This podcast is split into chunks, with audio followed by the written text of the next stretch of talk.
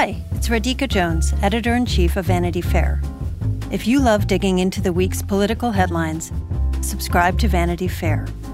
Our reporters take you behind the scenes of some of the biggest stories from the campaign trail to the halls of Congress. Just for our Inside the Hive listeners, save 15% on a yearly digital subscription to Vanity Fair with promo code POD15. That's vanityfair.com, promo code POD15 for 15% off one year of all you can read, watch, and hear.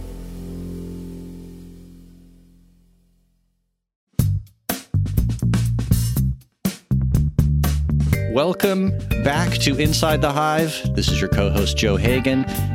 Emily Jane Fox, still on maternity leave, paid leave, with her new baby, who we heard from last episode. We heard her squeak, and that was beautiful. Uh, and now we're back this week, really to talk about the future of the world that uh, Emily Jane Fox's child is is inheriting, climate change. And I was trying to think who could we talk to about that.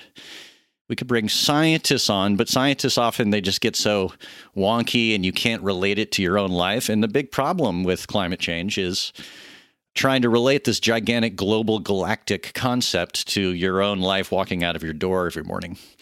And so here we have today Nathaniel Rich, journalist, author of a book, amazing book, Losing Earth, a recent history. Welcome.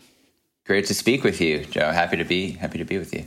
Yeah, I, I read your art, the article from which the book originally came, the 2018 article "Losing Earth," the decade we almost stopped climate change, which was about the history of us knowing about it many, many decades. I mean, I'm reading your book. I'm learning that people started talking about the possibility of carbon uh, affecting climate in the 19th century, which is just insane. You know, um, and then all the ways in which some really noble people attempted uh, to bring it all to our attention and you know didn't make it over the top it turns out it's a political pr thing and a kind of existential question for uh, that people decide hey do i want to make money in the short term and live my life in the short term or actually think about taking responsibility so we're going to talk all about that in a minute but the reason we're here is also because I've just been looking out my window and seeing a red sun this week as, you know, smoke clouds came over.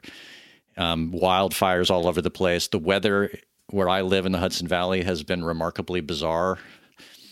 And you live in New Orleans, a place sort of famously exposed. Yeah, on the on the cutting edge of uh, the leading edge of climate catastrophe for for decades, really. I mean, it's whole history, I guess you could say, but but certainly uh, in the recent in recent years, yeah, you can't. I don't think you can help but have a, a, heightened heightened sense, a personal sense of of, of you know the peril of climate change. Um, if you live in, in New Orleans, it's it's part of the daily reality, um, and I think you know New Orleans in in a lot of ways gets is thought of, you know, in the popular imagination as being the city of the past, rooted in the past, haunted by the past, and and it and it is. But it's also, uh, I think, in this regard, a city of the future, and that you know anyone who lives in New Orleans um, is on intimate terms with climate catastrophe and and with the understanding that every you know every every hurricane season could be our last. Uh, it's a very different type of mindset um, than you would have in most most American cities, certainly. Right.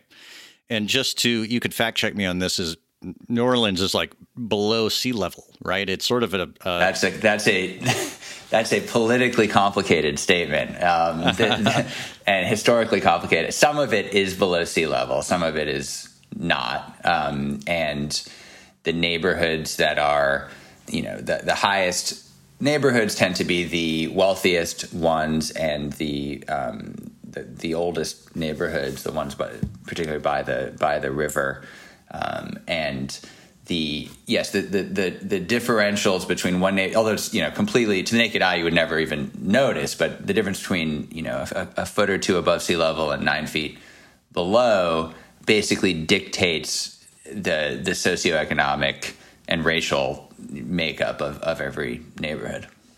What a metaphor, too, for you know, what we might be seeing globally happen, you know, as the resources come under pressure from climate change.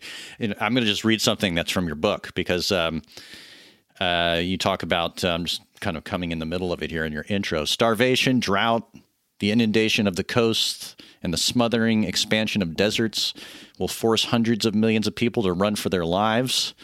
The mass migrations will stagger delicate regional truces, hastening battles over natural resources, acts of terrorism, and declarations of war.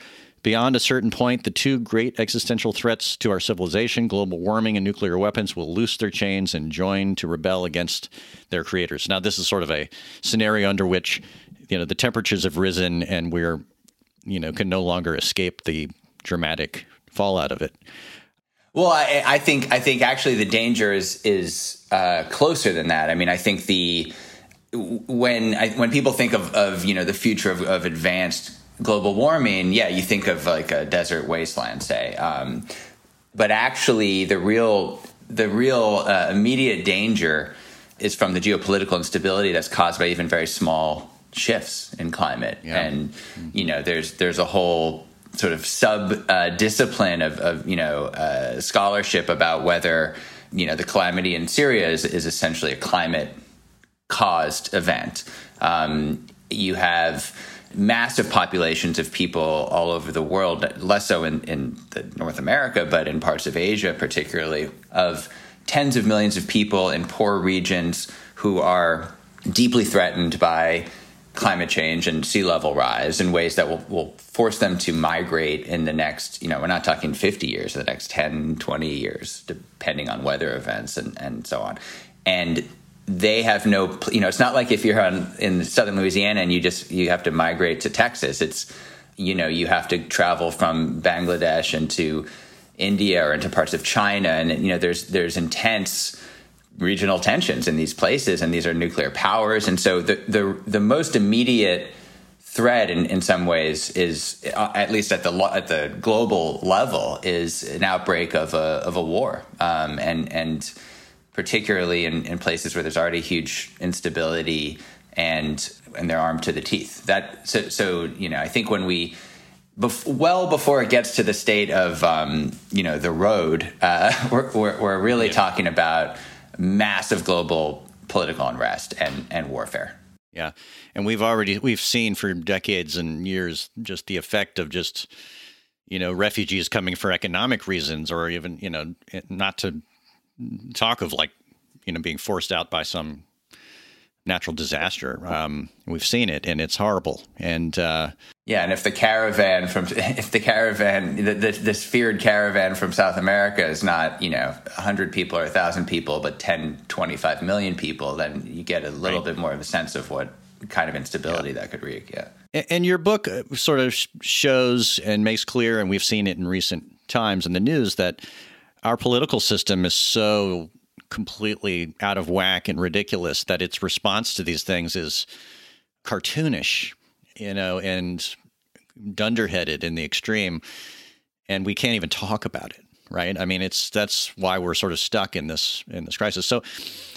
I, I wasn't going to jump right into this, but uh, I, I read recently and I, I, can't remember it and I can't cite it right in this moment, but you may recall it or be familiar with this. But some people uh, are of the mind that, you know, given that there's no way out through politics, that radicalism is called for, that, you know, people need to make radical actions to get people's attention because this is really a PR thing on some level. It's like you got to get people to wake up to it. Now they are they're seeing their these forest fires, I mean, out west and but we've been seeing them, you know, for a while. And they are correct. I mean, they're symptomatic, at least, yeah, or made more, um, you know, extreme by by climate change. What can you tell us about that philosophy? And are there people out there we can pay attention to who are who talk about this? Are there groups that who's sort of advocating for that? Yeah, it's striking. I mean, that's in some ways the, the, the question that that led me to write "Losing Earth" was what was the political landscape like before there was this complete paralysis that you know the causes of which are, well you know we're well familiar with the oil and gas industries uh, multi-decadal disinformation campaign um, the radicalization of the republican party on this issue to the point where the basic you know fundamental science uh, of climate change uh, and really atmospheric chemistry is questioned. Um, but but you know, in the period I, I wrote about in the 1980s, uh, there wasn't there wasn't much politicization on the issue of climate change. You know, the the right under Reagan was hostile to anything uh, you know any kind of regulation, any any environmental regulation, but climate change itself had not been become part of the environmentalists uh, you know campaign. There was really one environmental activist, uh, Rafe Pomerance, who's the, the main figure in my book during the most of the '80s, who was even paying attention to the issue, and and there were prominent Republicans as well as prominent Democrats who were pushing for a, major response, and and that they failed during this period when all of the conditions that would seem to be necessary for some kind of major agreement, you know, had been met. Um, there's consensus on the science. There was political agreement. There was major national attention by the end of the decade. Still resulted in, in failure. And I, I think some of the frustration that you see now that you're alluding to, um, and these calls for for radicalism, um, and even sort of ecological um, you know, environmental ter- terrorism of a kind. That you know comes out of a frustration with a political process that you know now the now it seems we're in a place where it, it seems you know so remote that that we could pass some kind of major legislation on the scale necessary um, to address the problem and and yet even and even when you know we could have when when those kinds of uh, policies were being discussed and, and, had bipartisan support, that we still failed then. So you understand the the, the anger um, and the the rage uh, and the desperation, the desperation, yeah, yeah. yeah. and and you know people who have been fighting this fight for decades are extreme, for the most part, are extremely bitter, you know, disillusioned, yeah. um, depressed. Frankly, a lot of people I spoke to for Losing Earth who were fighting this fight in the '80s, um, you know, completely bitter and cynical about it and yet, you know, there there actually in the last couple of years there has been an enormous uh, shift in the in the public debate over the sub, over the issue. Um, on the left, where climate change has always been supported but has never been much of a priority, it's it's become you know if you look at these these public opinion polls, it's, it's become one or two or three, um, depending on the poll. Uh, in terms of, of major priority, and even on the right, you have growing, not not so much in the National Party, um, although there are some fissures there, but you do have growing interest and concern um, as well, and and it's it's more true also the, the, further you go from the power centers, and and when you go to places like uh, Florida or Southern Louisiana, you know, red areas um, where they're living with with the horrors of, of uh, global warming today, you know, they're not denialists there, and so there has been some movement, and you know, the I guess the the question, the you know, the eternal question is, you know, how much policy can you pass, how quickly, and um, and and can radical politics get you any closer to that that goal? I'm not sure that they can. Um, you know, I think it would be nice if if yeah, if, if all it took was um, some radical act that would then you know motivate the public will, but I, I feel like you're just as likely politically to cause the you know the opposite effect. And so um. I think we're sort of stuck where we, in some ways you know where we've always been, which is how do you convince a vocal uh, majority of of the public to force politicians into into action and you know there have been tremendous gains but it's also we're we're a long ways from you know the level that we we require. Hi, I'm Michael Calore, the co-host of Wired's Gadget Lab. And I'm Lauren Goode, the other co-host of Wired's Gadget Lab. Get ready to dive deep into the cultural phenomenon that's been shaping conversations, sparking movements, and breaking barriers for over a decade. The new three-part docu-series Black Twitter: A People's History, based on the groundbreaking Wired cover story by Jason Parham, explores everything from the fun, games, and inside jokes that characterized the early years of Black Twitter to the social movements, the voices, and the hashtags that made Black Twitter an influential force in nearly every aspect of American political culture. Join us as we unravel the threads of this digital community, tracing its origins, celebrating its triumphs, and exploring its impact on society at large. Watch the series from Onyx Collective in association with Wired Studios, premiering on Hulu on May 9th.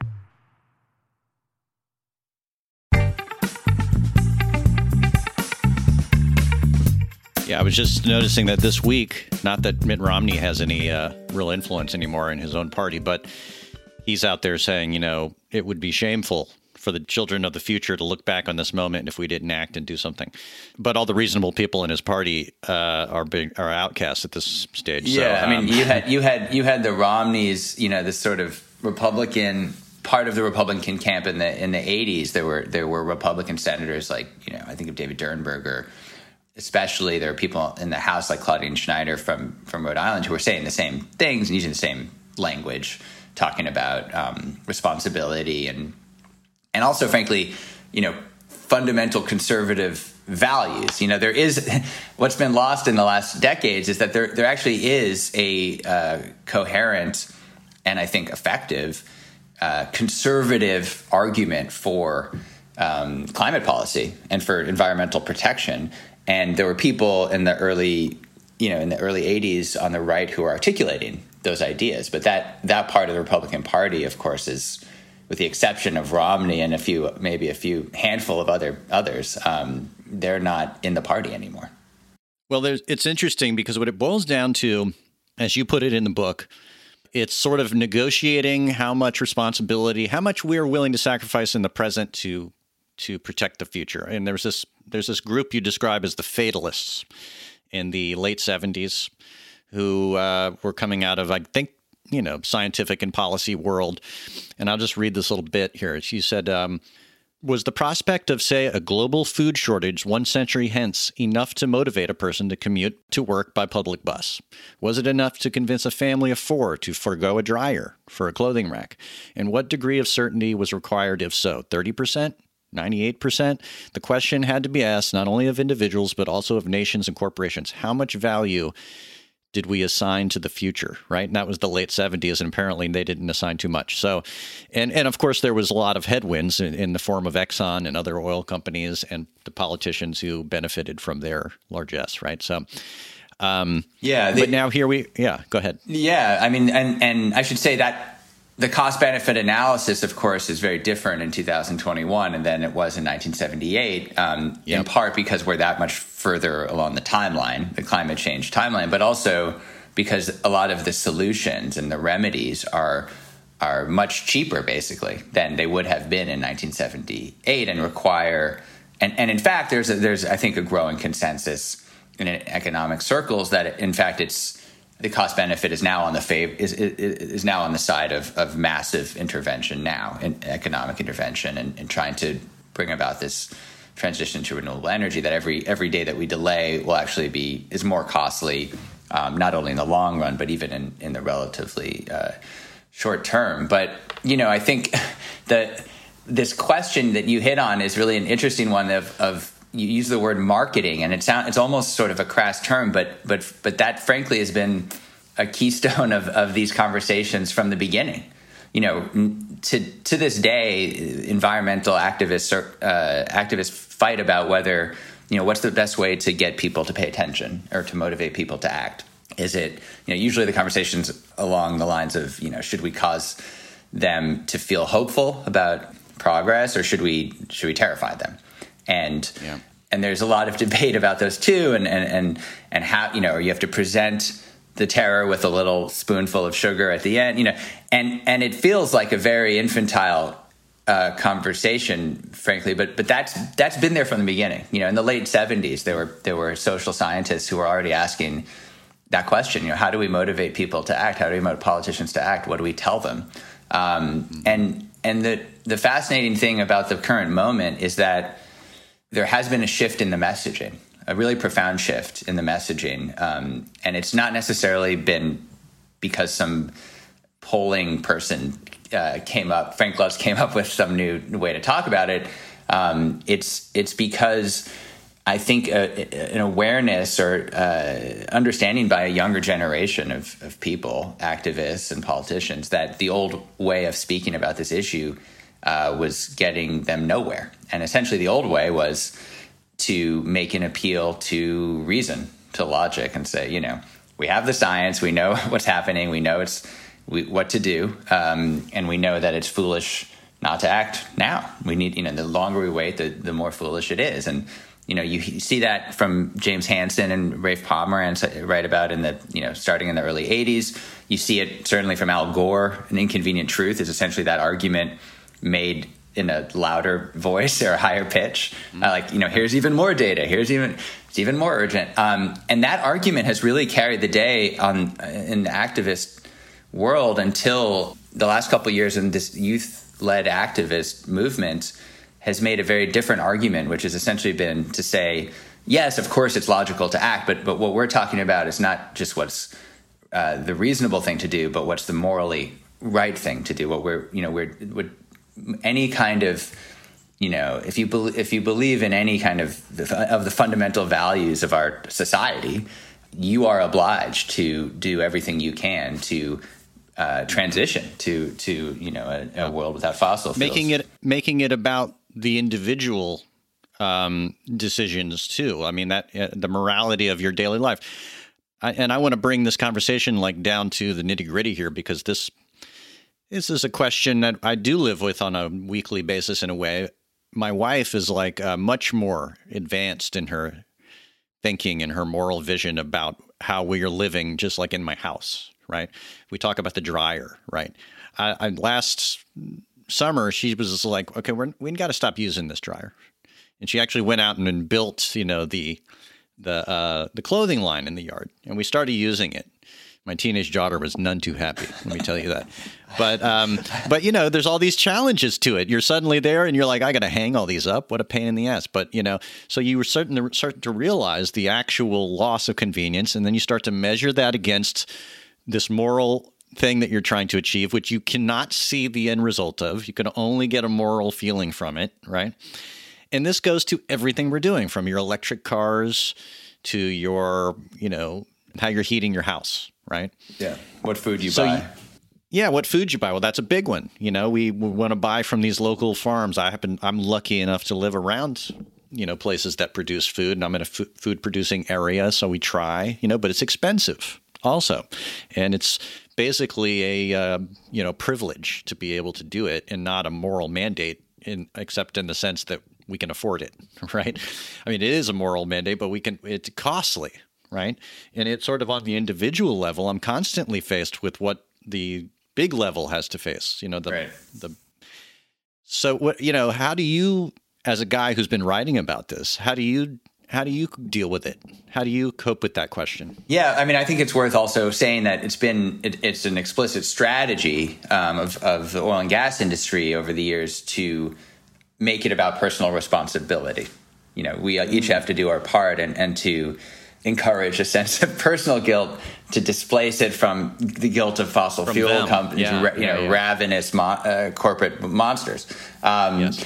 And on the on the other hand, um, yes, this is an incremental uh, problem, um, and and every you know every everything you do in society, uh, modern society, um, has some kind of energy consumption, uh, you know, coefficient, and and so.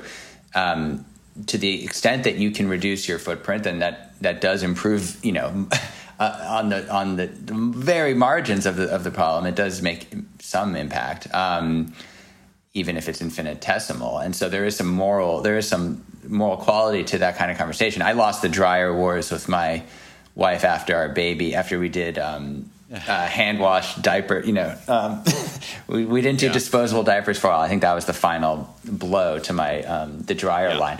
But you know, and it's interesting. Like when I when Losing Earth came out in France, and I I, I, I went to, to Paris and did some events there, and I was stunned by the extent to which the conversation about climate change there was in, almost entirely about personal responsibility, and it was about. Mm.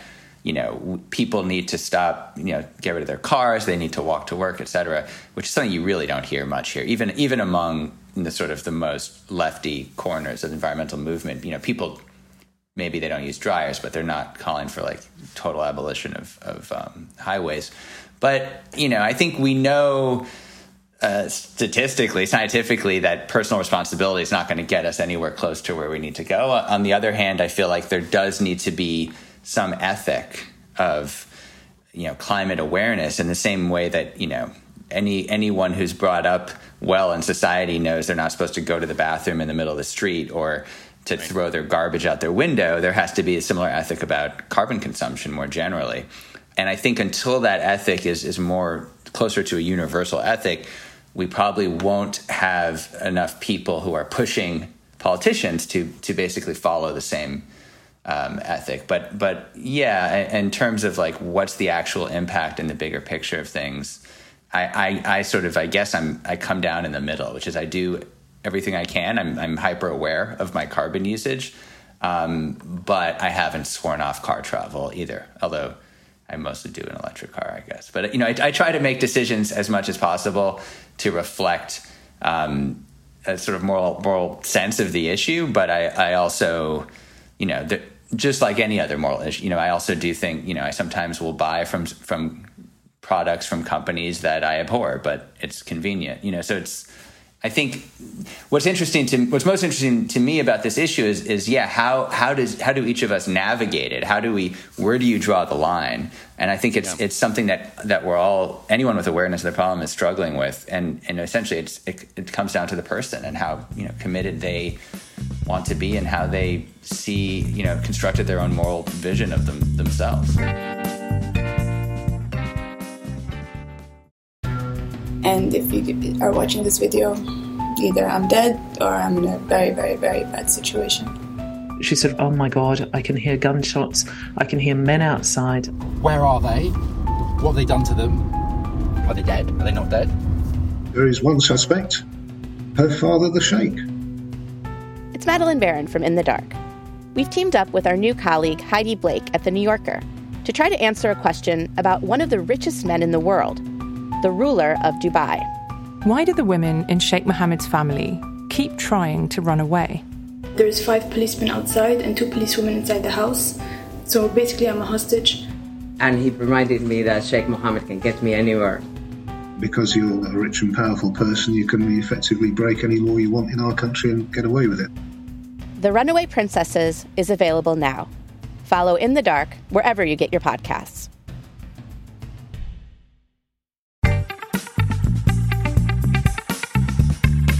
You know, you wrote a book, so you about it, so you did. Uh, you've taken care of a lot of your moral responsibility by ringing the alarm bell. So uh, you know, you're way out ahead of me. well, I'm just trying to recycle my over own here. Sense of guilt, probably. Yeah. yeah. Well, and I think about you know. I graduated from college in the early 90s to date myself, and I was in Maine, and my wife went to school in Vermont. And those states were sort of like out on the leading edge of like talking about recycling and you know the earth and earth day and, and kind of bringing those and i remember it at the time and it was a new thing and uh, not many people were even recycling at the time. And uh, you know over the course of 30 years now you've got people doing that and it's hard to even know whether that in itself is meaningful but it's something right? Um, but the question becomes like is it a bottom up thing or are we going to go to the top and try to make them change you know so but that is where you get stuck in these political morasses that we've been talking about right? And so you know whatever it, it, the question becomes will the arc of the temperature rise now we've we've learned that what's a, a degree one degree globally right? And we're desperate to avoid two and you know a million times more desperate to avoid three and four degrees right? I mean these are really apocalyptic scenarios can the arc of our politics, which tends to wax and wane, you know, uh, from one left and right, right? Do we have time for the slowness of that process to meet this demand? And uh, we don't know that, you know. But when you're, let me just ask you this, because your book is so, uh, you know, at times very apocalyptic and and uh, demoralizing to read. Honestly, you know, where do you look for like just a spark of hope in all of this? I mean, uh, do you see like light? Out there, and where do you look for it? Yeah, I mean, I guess I reject. I and part of me rejects the whole the the hope pessimism dialectic generally because I feel like it's right, it's good. reduced the whole issue into a kind of like a superhero movie, you know, where right. it's like either we're going to save the world uh, and keep it under one and a half degree, you know, warming, or the dark side will win and we'll be living in in a you know hellscape and I, you know, I, I, my, I guess my feeling is, you know, of course we, we, we have to do everything we can to keep it, you know, and it's not just between two degrees and three degrees. It's the difference between two degrees and 2.1 degrees is exactly gargantuan, you know, and 2.1 right. to 2.2. So it's, it, there's a wide range of outcomes and uh, still available to us, even though we've, we've lost the chance basically of keeping it at one and a half. Um, but, but there's still, you know, everything we do going forward still will have a tremendous influence on the future of of the planet and its its habitability for for human civilization. Um, and so, I guess my feeling is that that you know, I hope I hope for the best. I, I sort of fear for the worst. I I feel like the lesson that I've learned from not just how our politics has handled or mishandled this this issue, but really how you know past civilizations have handled existential threats. Um, you know, I can only conclude that we'll continue to muddle through it. That that you know we might not get to the worst scenarios, but we we uh, you know the chances of achieving the best scenarios are also pretty dim. Society will be reorganized in in dramatic ways. It already is being reorganized in in dramatic ways, and and the people who um, you know the suffering will be distributed unfairly as it always is, um, mm-hmm. and so there's a, there's a sense of a, just a perpetual battle really to to try yeah. to avoid the worst. And it's not such a great rallying cry. It's not what the activists will say like you know they won't say like let's try to avoid the worst hooray. Like let's avoid the, the worst well, one, catastrophe. you know one thing that uh, you know we talk about what's happening in the news now um talk about marketing. I mean is there any it comes to a point where nobody can avoid what we're seeing in the news and these kind of horrific natural disasters. On some level, one would think that sort of repeated viewings of this stuff on 24 7 cable and on the internet would uh, alert people to, like, oh, yeah, maybe I was wrong to think this was not real. This looks pretty real. You know, I mean, yeah. this looks bad. That I mean, yeah, and that's that's certainly part of the the this marketing question. I mean, there the the event that did more to generate awareness and concern about the the issue uh, in in really the history of of the problem was in 1988 when James Hansen, climate scientist at NASA, testified before Congress and said. Um, you know, climate change is here. Global warming is here now. It's not just a theory. It's it. We can see evidence of it, statistical evidence in the global temperature records. And and the reason that the, one of the main reasons that had such a huge impact was that it was said in the middle of what was then um, the hottest summer in in recorded history.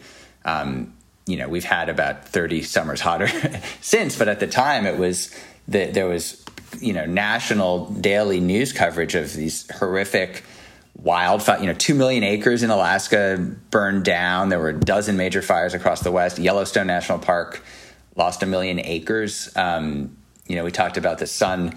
Uh, being blotted out by smoke, and that was true then. There was, you know, smoke. Smoke from Yellowstone was, was, you know, clouding Chicago and so on. And so, it it did have an effect. And I think these these the constant uh, reminders of climate uh, chaos has some effect. But I also feel like if we're if we're hoping that this um, you know news coverage of these disasters will do the trick uh, alone, I think we're being delusional. Because as you said, it's it's really every summer now. There's there's there's mm-hmm. this just um, incredible um, number of, of horrific events, and and it's not enough. I don't think it's quite. It doesn't get you there. I don't think the scare tactics get you there. I mean, it might if if you live in the West and you're a wildfire engulfs your house, um, sure. But for the rest of the population, I think you need more than just um, fear as a tactic. I think you need to actually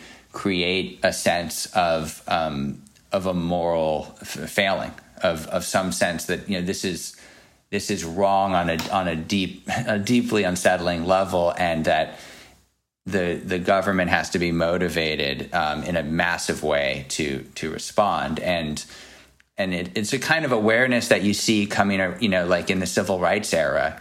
You know there had been lynchings over the years that people got really upset about and maybe that brought more people to the cause these high profile events. But it took a real movement and a, and a moral movement um, to get a wider national response to act, and I and I think that's what we need. And I think it's starting to build now over the last few years. There's been a there's been a real shift as we discussed, but we're not at the fin- certainly not close to the finish line either. Yeah, well, it has been heartening just in the last 20 years that I've noticed that millennials and younger, there's just a much wider and more comprehensive understanding of climate change. It's almost baked into their kind of upbringing and their worldview.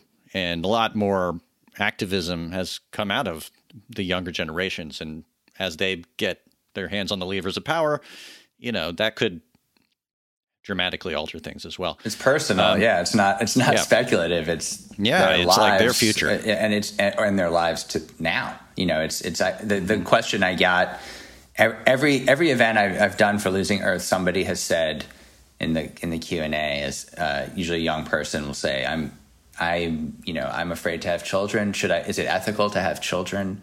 Sometimes it's a a would-be grandparent saying my child i'm upset because my children adult children don't want to have children because of climate change and i feel like that is is kind of the you know the tip the the the, the tip i don't want to say you know tip of the iceberg uh, in this context yeah. but you know the, the knife's the, uh, the spear's tip of of the ways in which the this public uh, crisis starts to enter one's personal life and the way the way you think about your own life, major life decisions about you know where you live, what kind of you know family you want to have, whether you want to have children, uh, what you want to do with your life. And I think for anyone who's who's a young person today, um, you can't uh, avoid uh, this yeah. entering into your into your life in a really intimate way. And so, undoubtedly, that that shifts the politics. Yeah. I want to talk a minute about your new book, that just came out this year, uh, Second Nature, which is sort of a compendium of pieces about really fascinating, even eccentric uh, figures with unusual relationships to nature and who are either manipulating it or having an interesting response to it. And let me just say, uh, I've been reading. I haven't read every single word of both books yet because I, I, had to do it in a short amount of time. But but I really love your writing. You're a great writer, and um, it's very much in the spirit of like John McPhee. I think about you know his pieces about uh, you know the Army Corps of Engineer and the, the, you know how they control the land, and it sort of uh, and it has that kind of very involving, wonderfully journalistic, uh, well reported um, quality to it. So if you see it in the bookstore, you should read it, uh, buy it, and read it. But um, tell me a little bit about how this the germinated. Like, what was the sort of you must have been following a lot of different stories, but how, how did it come about and what's the sort of thesis of the book in your mind? Yeah, thank you. I mean, I, I think that, I mean, John McPhee certainly is, is, you know, control of nature specifically is, is yeah. the, the kind of Bible of this kind of writing. And, and, yeah. you know, I, I think they're, they're all essays on stories on environmental themes, but they're, I didn't start writing, when I started writing them, I didn't identify them as such. I, I felt like I was being drawn to stories about eccentrics, obsessives, um, yeah. who were uh, finding themselves in very sort of eerie, uncanny uh, circumstances and and and facing problems that were um, I found unsettling in some ways. And and so you know, there's a story about.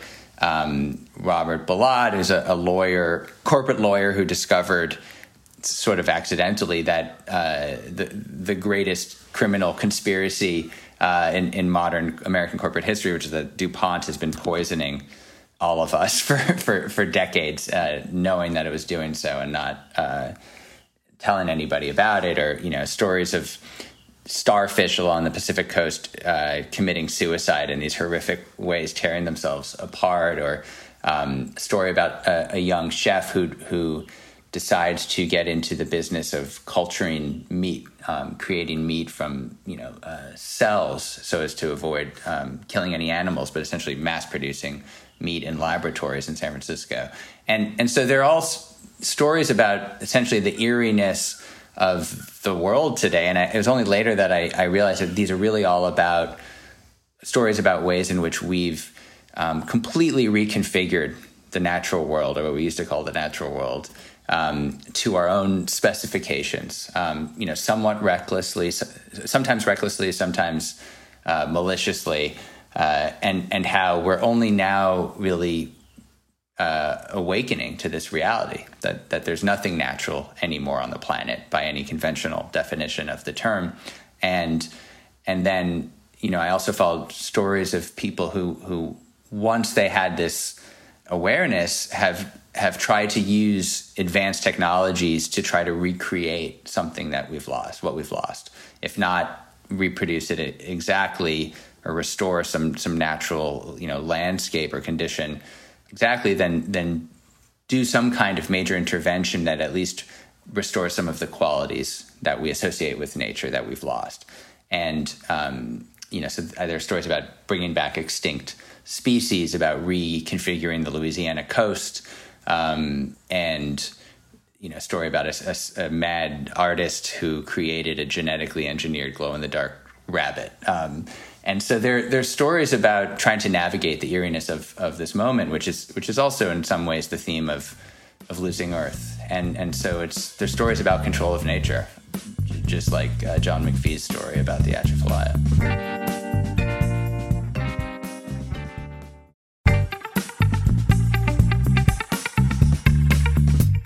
Well, I'm going to read just a, a, line here that you just referenced it a minute ago, but um, you talk about what we still, in a uh, flourish of misplaced nostalgia, called the quote natural world is gone, if it ever existed.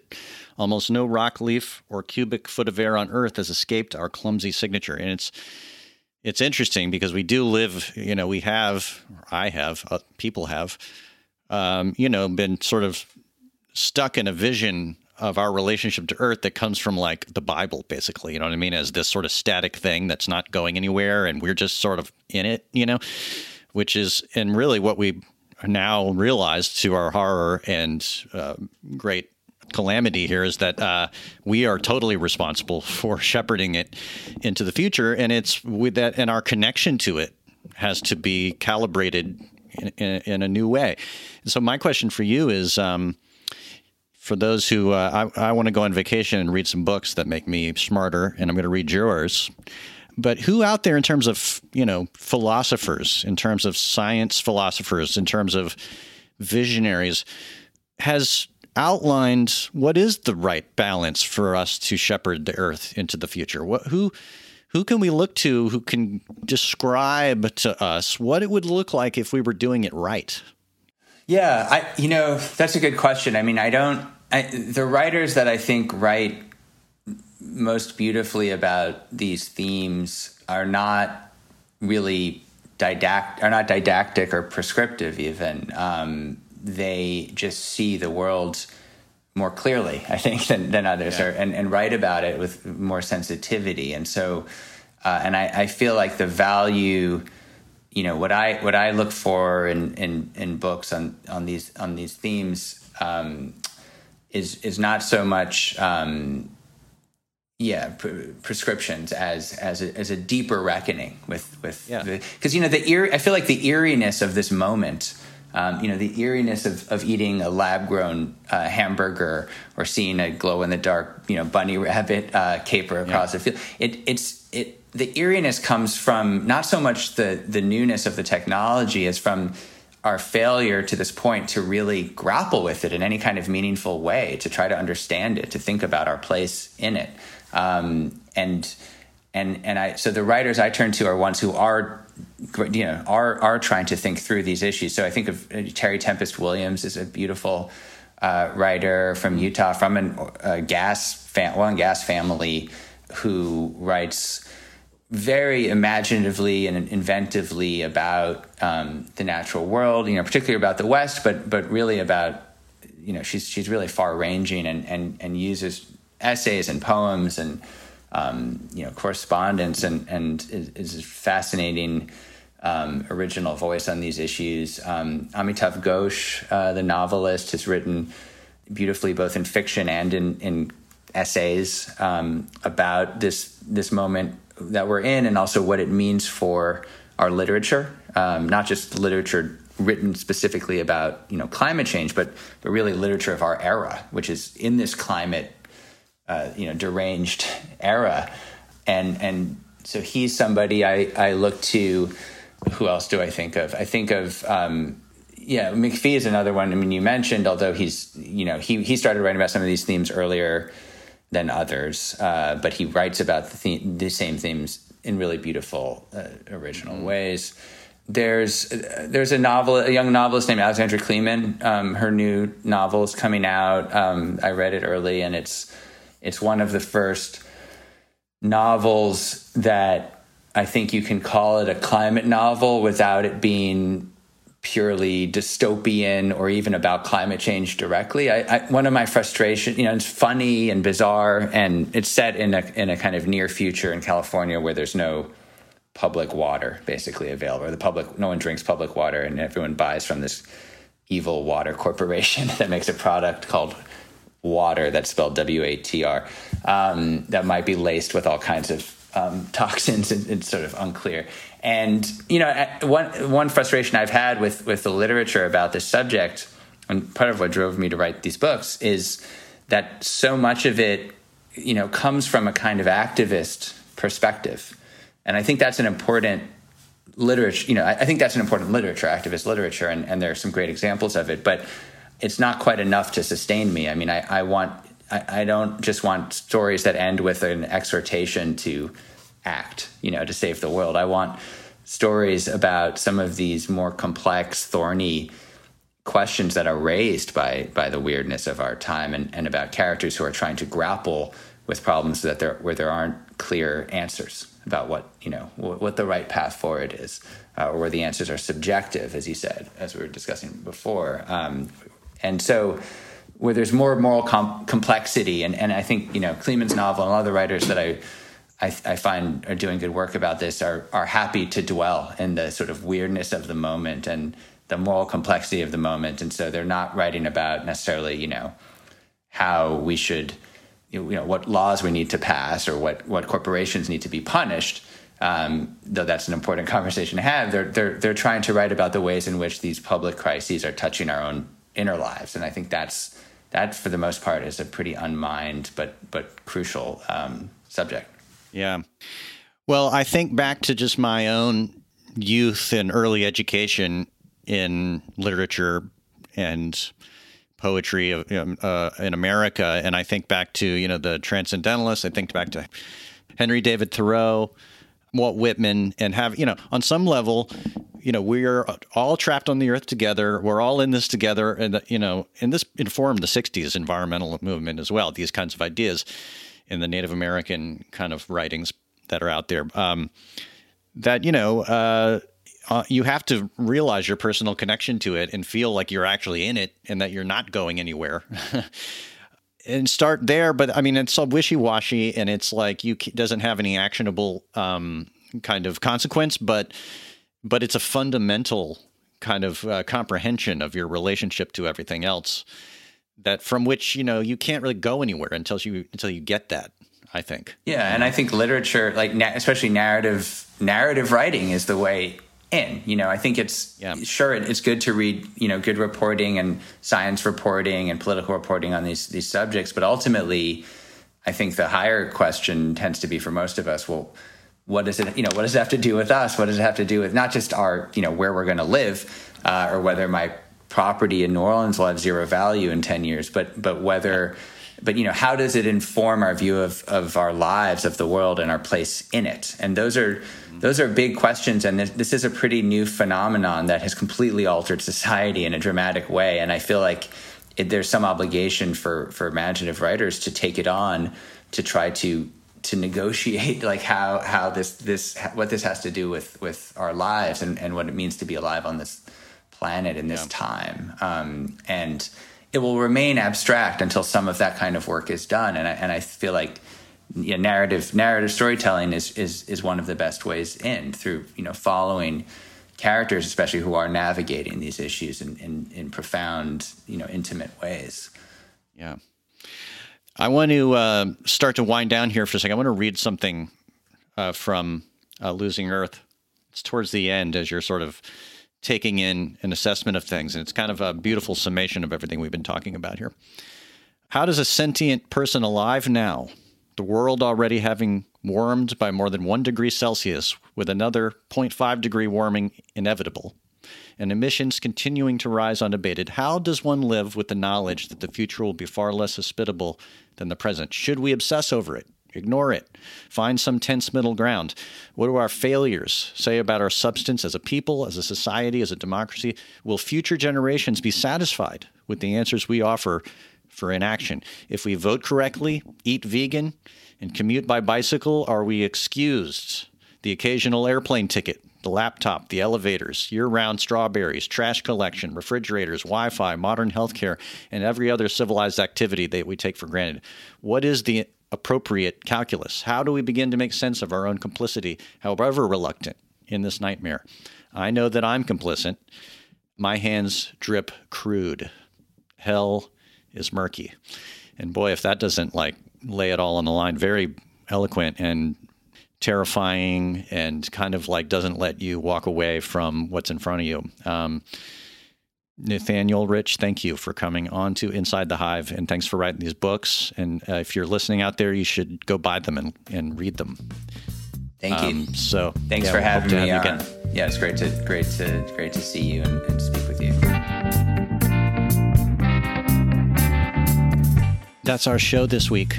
I'd like to thank Nathaniel Rich for coming on. Wasn't he great?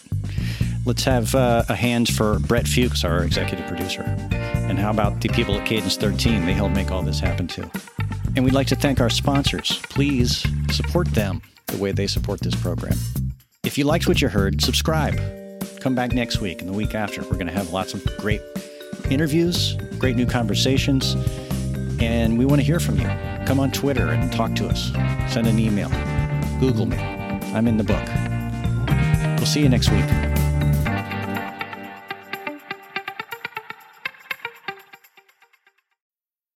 I'm Alex Schwartz. I'm Naomi Fry. I'm Vinson Cunningham, and this is Critics at Large, a New Yorker podcast for the culturally curious. Each week, we're going to talk about a big idea that's showing up across the cultural landscape, and we'll trace it through all the mediums we love books, movies, television, music, art. And I always want to talk about celebrity gossip, too. Of course.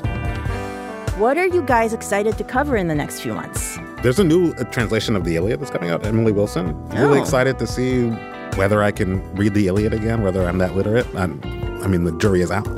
I can't wait to hear Adam Driver go again in an Italian accent in Michael Mann's Ferrari. he can't stop. I mean, and, and bless him. I can't wait. Molto bene. Molto bene. We hope you'll join us for new episodes each Thursday. Follow Critics at Large today, wherever you get podcasts. You really don't want to miss this. Don't. Don't miss this. Don't miss it. See you soon.